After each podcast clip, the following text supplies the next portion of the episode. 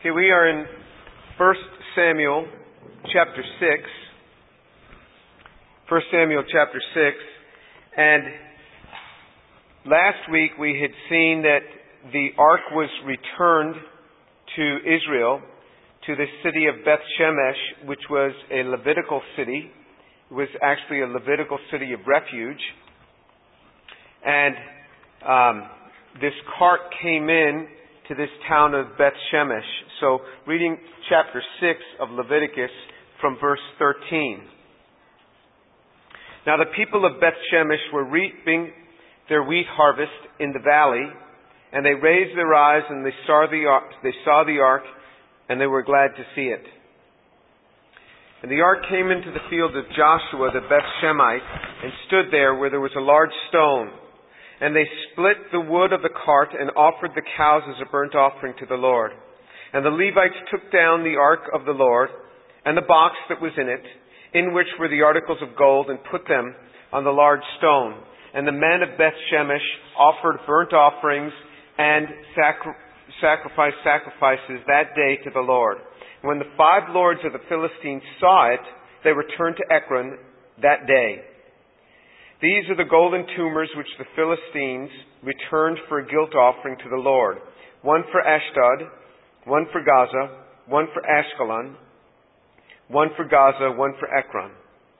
And the golden mice, according to the number of all the cities of the Philistines belonging to the five lords, both of the fortified cities and of the country villages. The large stone on which they set the ark of the Lord is a witness to this day in the field of Joshua, the Beth Shemite. And he struck down some of the men of Beth Shemesh because they had looked into the ark of the Lord. He struck down of the people 50,070 men, and the people mourned because the Lord had struck the people with a great slaughter. And the men of Beth Shemesh said, "Who is able to stand before the Lord, this holy God? And to whom shall we go up? And to whom shall he go up from us?" So they sent messengers to the inhabitants of Kiriath-Jearim, saying, "The Philistines have brought back the ark of the Lord. Come down and take it up to you."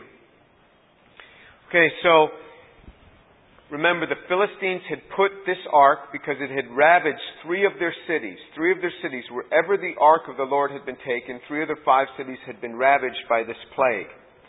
So they made this golden offering, and they put it on this cart. These milk cows had never been used for pulling a cart before. They went directly to Beth Shemesh. They stopped right in front of a stone in Beth Shemesh. And it's interesting, you see, sometimes people will say, "Oh, well, the Bible was never really transcribed, never really written down for many years. This just went by oral tradition, and things change by oral tradition." And they will liken it to the telephone game, where you whisper in one person's ear something, and then they whisper it in another, and once you go through 10 people, it's a totally different message. But to say that about the Scriptures shows no historical scholarship, to say that, because there are towns that are spoken about, many towns that were wiped out and never existed, and they'll go and they'll do archaeology, and they'll find those towns of those specific names. The specificity in the Scripture is so enormous that only the unscholarly and the rookies would say that has, this is just the telephone game. It is not. There are specific names of towns. There are specific names of places. And in fact, when they say there was a stone there, in Houston, you can't find a stone. Go ahead. Go outside. Try to find a natural stone other than a hunk of concrete from the corner of the road, you can't find one here in Houston. But you go to Israel, and there are no lack of stones. Anywhere you look, there are stones. There are also big stones. So when they say that there was a large stone, they don't mean something with a 12-inch diameter. It means something that's half an acre or an acre in size. I mean, these are big stones. And so there happened to be a stone there that they put up this offering. And many of these stones don't go away. I mean, what was then will be there today unless they've, demolished them, blown them up, and built a building on it. But you can go and see Beth Shemesh today. And they offered these up. There was an offering. And then it says, and the lords of the Philistines, when they saw it, then they returned to Ekron. So the lords of the Philistines were standing back and following this cart, because remember, their diviners had said, if this goes to Beth Shemesh, then you will know that this plague was from the Lord. If not, you will know it was just coincidence that this plague is hit.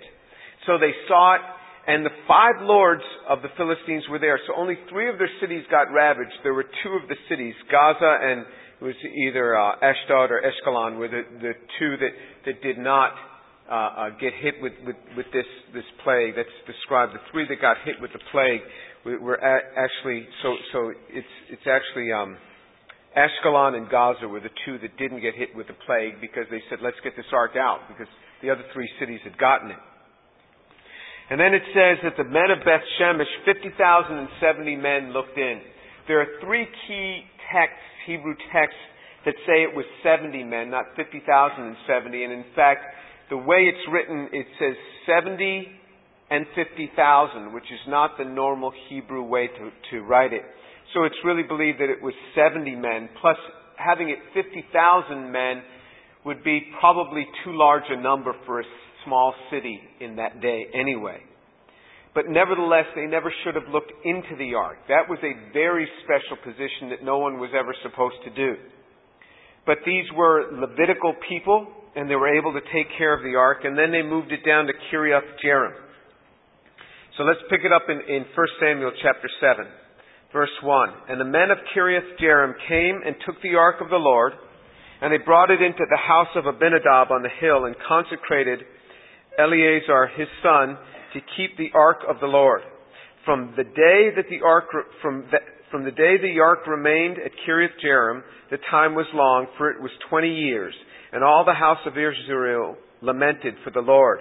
Then Samuel spoke to all the house of Israel, saying, if you return to the Lord with all your heart, remove the foreign gods and the Asheroth from among you, and direct your hearts to the Lord and serve him alone, and he will deliver you from the hand of the Philistines. So the sons of Israel removed the Baals and the Ashtaroth and served the Lord alone. Then Samuel said, gather all Israel to Mizpah, and I will pray to the Lord for you. They gathered to Mizpah, and they drew water and poured it out before the Lord, and fasted on that day, and said, we have sinned against the Lord. And Samuel judged the sons of Israel at Mizpah. Now when the Philistines heard the sons of Israel had gathered to Mizpah, the lords of the Philistines went up against Israel. And when the sons of Israel heard it, they were afraid of the Philistines. And the sons of Israel said to Samuel, do not cease to cry to the Lord our God for us, and that he may save us from the hand of the Philistines. Samuel took a suckling lamb and offered it for a whole burnt offering to the Lord. And Samuel cried to the Lord for Israel, and the Lord answered. Now Samuel was offering up the burnt offering, and the Philistines drew near to the battle against Israel. But the Lord thundered with a great thunder on that day against the Philistines, and confused them so that they were routed before Israel. And the men of Israel went out of Mizpah and pursued the Philistines, and struck them down as far as Beth-kar. Then Samuel took a stone and set it between Mizpah and Shen, and named it Ebenezer, saying, thus far the Lord has helped us. So the Philistines were subdued, and they did not come any more within the border of Israel. And the hand of the Lord was with the Philistines all the days of Samuel. The cities which the Philistines had taken from Israel were restored to Israel, from Ekron even to Gath, and Israel delivered their territory from the land of the Philistines. So there was peace between Israel and the Amorites. So they moved the ark to Kiriath-Jearim. They put it in the house of Abinadab, a Levite, and his son Eleazar is consecrated, not as a priest, but to take care of the ark. It says it was a long time. It was 20 years that the ark stayed there. It was actually about 100 years that the ark stayed there. It was 20 years from that time until the time in verse 3 when Samuel took on the judgeship of Israel. So there was a 20-year period, but the ark stayed there until David, nearly 100 years later, moved it from this house up into Jerusalem. So Samuel started to judge Israel, and the first thing he says is this, in verse 3. He spoke to all Israel, the house of Israel. He says, if you return to the Lord with all your heart, remove the foreign gods from you and the Ashtaroth, which are among you, and direct your hearts to the Lord and serve Him alone, He will deliver you from the hand of the Philistines. Now, how could it be that simple? This is a very simple verse. If you will stop serving other gods, God will deliver you from the hand of the Philistines. And we think we have to do all sorts of great and glorious things.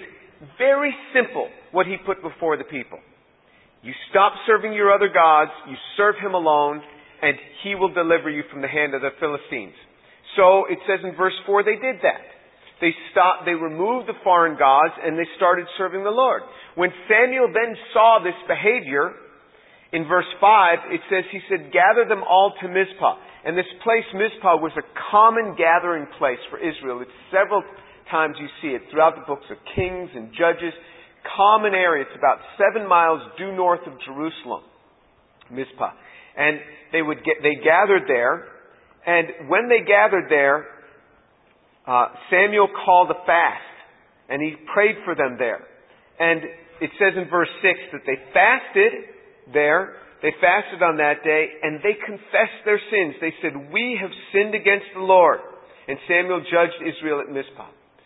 So they fasted, and then they confessed their sins to the Lord. You know, if you are struggling with something, it is not wrong at all to fast and to pray about this thing. And in their fast, they recognized that they had been sinning against the Lord, and they confessed their sins to the Lord. It says in verse 7, the Philistines heard that the sons of Israel had gathered to Mizpah, and they went up against Israel. And when the sons of Israel heard it, they were afraid of the Philistines. So they weren't just in Mizpah for one day. They were there for probably several days, gathering, repenting, fasting. Because it takes some time for the Philistines to hear about this and then gather their army, because they took this gathering as a threat. The right that we have in our Constitution, the right to assemble, the right to bring our grievances against our government, is a treasured right. This is not something that most people can do. Most places you go in the world, you can't have large public gatherings, large public demonstrations, that appealing to the government for something that you're upset about. You can't do that, because most governments look at this as threatening to their power. And they certainly did here. The Philistines did. They had these overlords, which were the Philistines at that time. And so they saw this, and they mustered their army, and they attacked them in this very time when they had come out to gather, to pray, and to seek God and to repent. And just because we repent doesn't mean that we never undergo attack again. I mean, attacks come. Troubles come, even when there's times of repentance. In this very time, here they are with the men, their wives, their children, their families, and you see this attack. And we sit here comfortably 3,000 years later and we say, oh, they got attacked. We know they'll be delivered. They didn't know that they will be delivered. This was a frightening time. They didn't come prepared for war. And the Philistines see them gathered and attack them. So the sons of Israel say to Samuel, cry out for us, help us. And so Samuel takes this suckling lamb, gives it up as a whole burnt offering, and he cries to the Lord in verse 9. And it says in verse 10, now Samuel was offering up the burnt offering, and the Philistines drew near to the battle against Israel. So in the midst of battle, what's he doing? He's offering up a lamb. You know, you'd think that they'd hunker down. You'd think that he'd, run for the hills or something. Run back to Jerusalem, where there's... Well, actually, they didn't have the city of Jerusalem then. It wasn't until later that David had conquered the city of Jerusalem. But run someplace secure. No, he is going to continue this offering. It is important in the midst of difficulty, in the midst of struggle, to continue to pray, to continue to have fellowship. This is an important thing. You say, well, I'm too busy right now. When things calm down. No, things weren't at all calm. And he was offering up this lamb. And in the midst of this, verse 10, now Samuel was offering up the burnt offering, and the Philistines drew near to the battle against Israel. But the Lord thundered with a great thunder on that day against the Philistines and confused them so that they were routed before Israel. Israel didn't even come out ready to fight a war. But they were routed before Israel, and this started 30 years of peace, with the Philistines never attacked them again while Samuel was judged. For 30 years they were never attacked again. They in fact acquired territory that had previously been taken by the Philistines. Not their fortified cities, but the areas around those.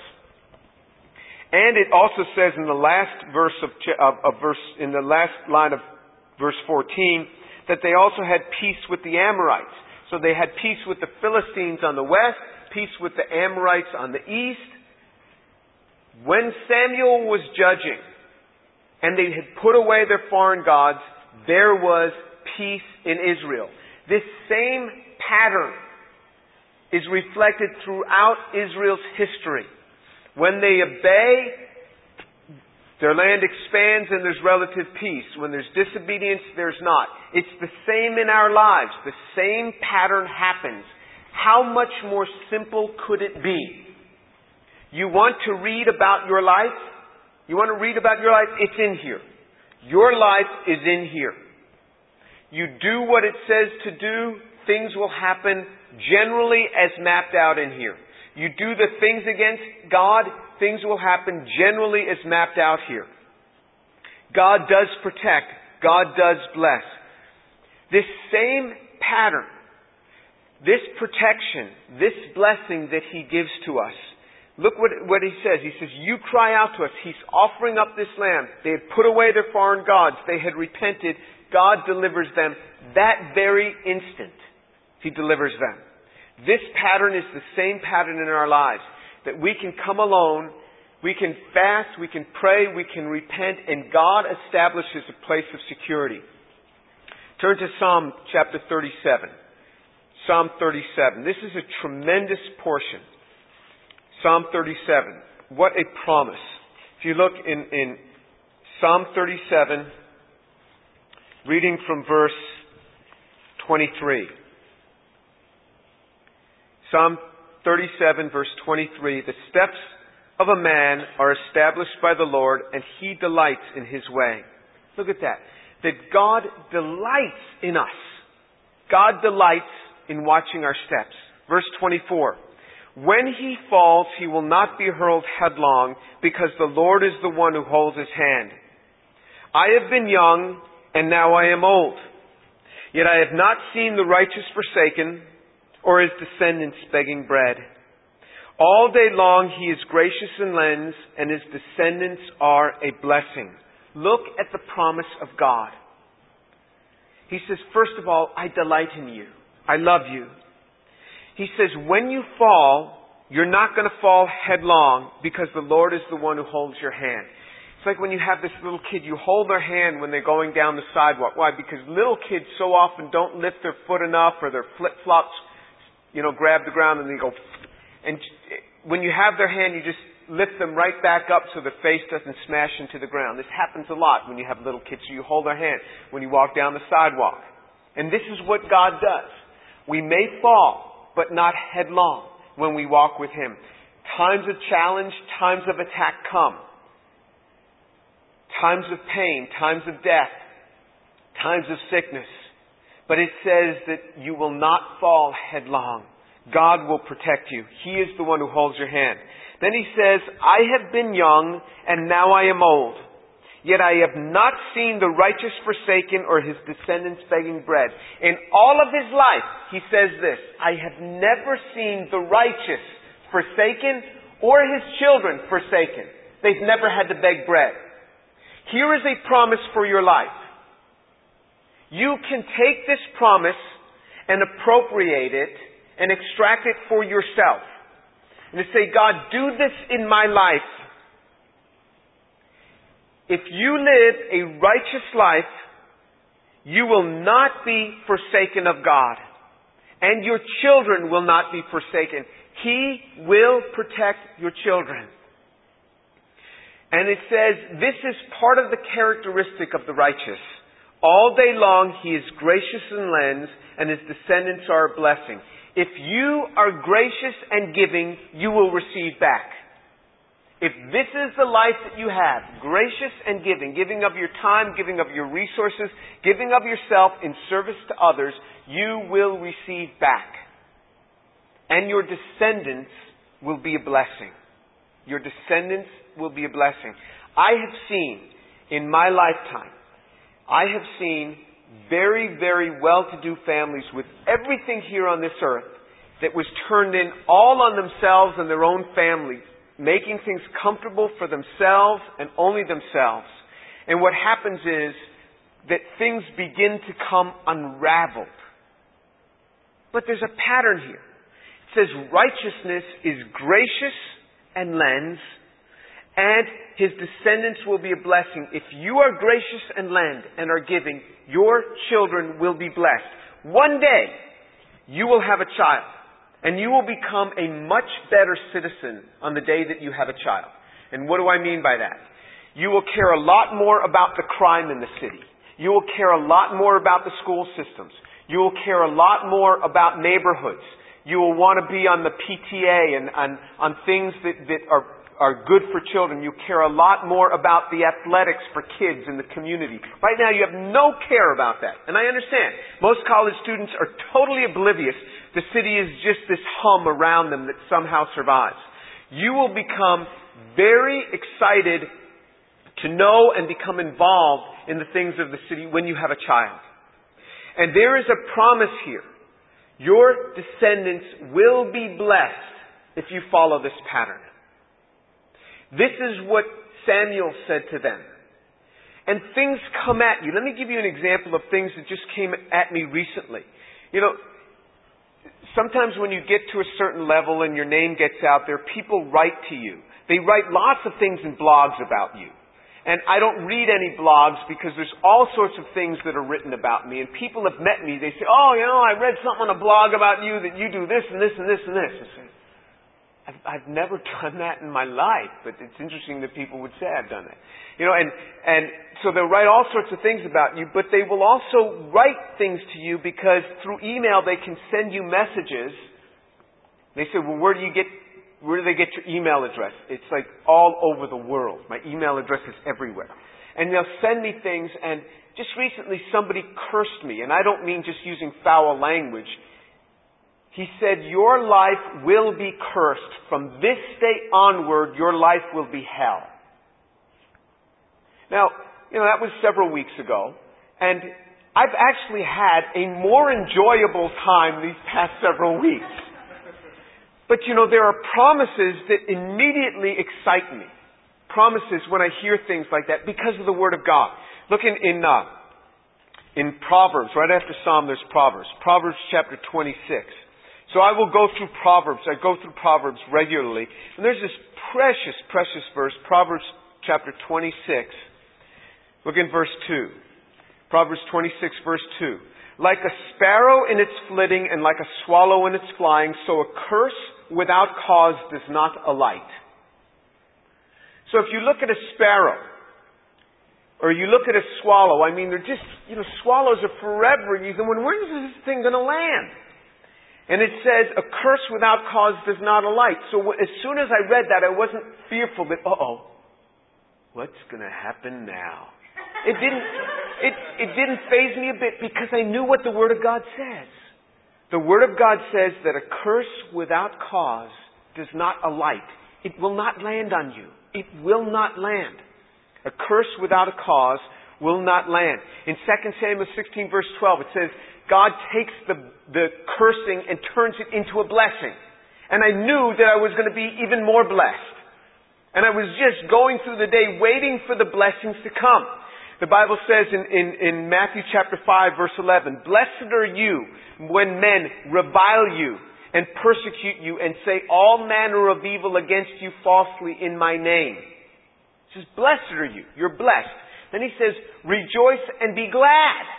For your reward in heaven is great, for so they persecuted the prophets who were before you. This Word of God is an absolute treasure. He takes cursing and he turns it into a blessing. He takes threats and he turns it into protection. God does that. This is exactly what he told Samuel was telling these people. If you will put away your foreign gods and serve him only, God will bless you. Very simple. And they did it. He saw that. He says, come on out to Mizpah. And he says they went out for judgment. Judgment was a good thing. He was going to proclaim and teach them the Word of God. And then in the offering, they get attacked. They say, what should we do? And he offers up this offering. As this army of Philistines is approaching, he's offering up this offering. It doesn't prevent him from going to church. These sort of attacks don't prevent him from getting up in the morning and going to church. Oh, it was a rough night. You know, I was up real late with my kid because they wouldn't sleep. Well, big deal. You still go to work, you still go to church, you still do these things.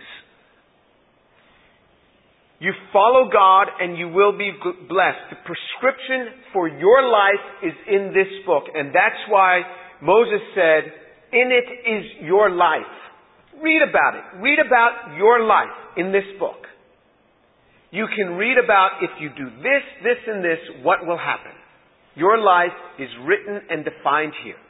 Your children, the children of the righteous, will never beg bread. The righteous are generous and lend.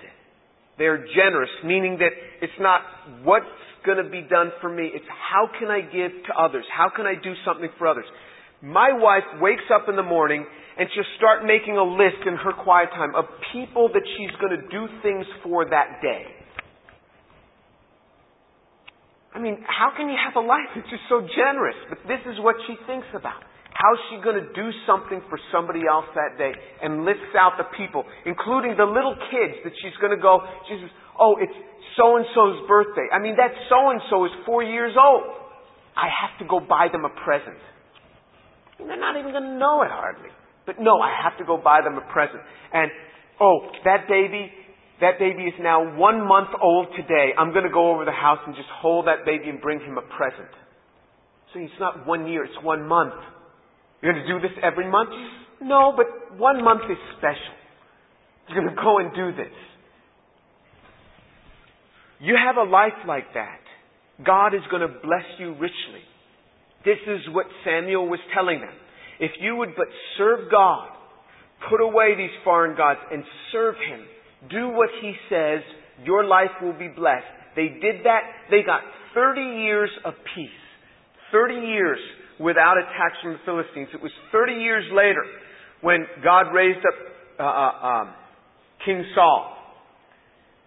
When Saul came on the scene, that Saul and Jonathan had to battle again with the Philistines. But it was totally peaceful under Samuel's time when he was judging Israel. Let's pray.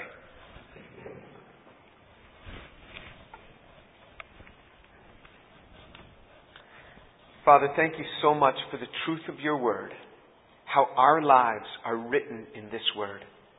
Father, I pray that your blessing would be on these young people, that they would devote their lives to you and devote their lives to serving you and being generous with themselves, to others, and with what they have. Father, I pray by the grace of God that you would move in on their lives and protect them. Father, that they need not fear curses, that they need not fear attacks, because you are with them, because they will not fall headlong. Father, thank you for your truth and for your great mercies. In the name of Jesus.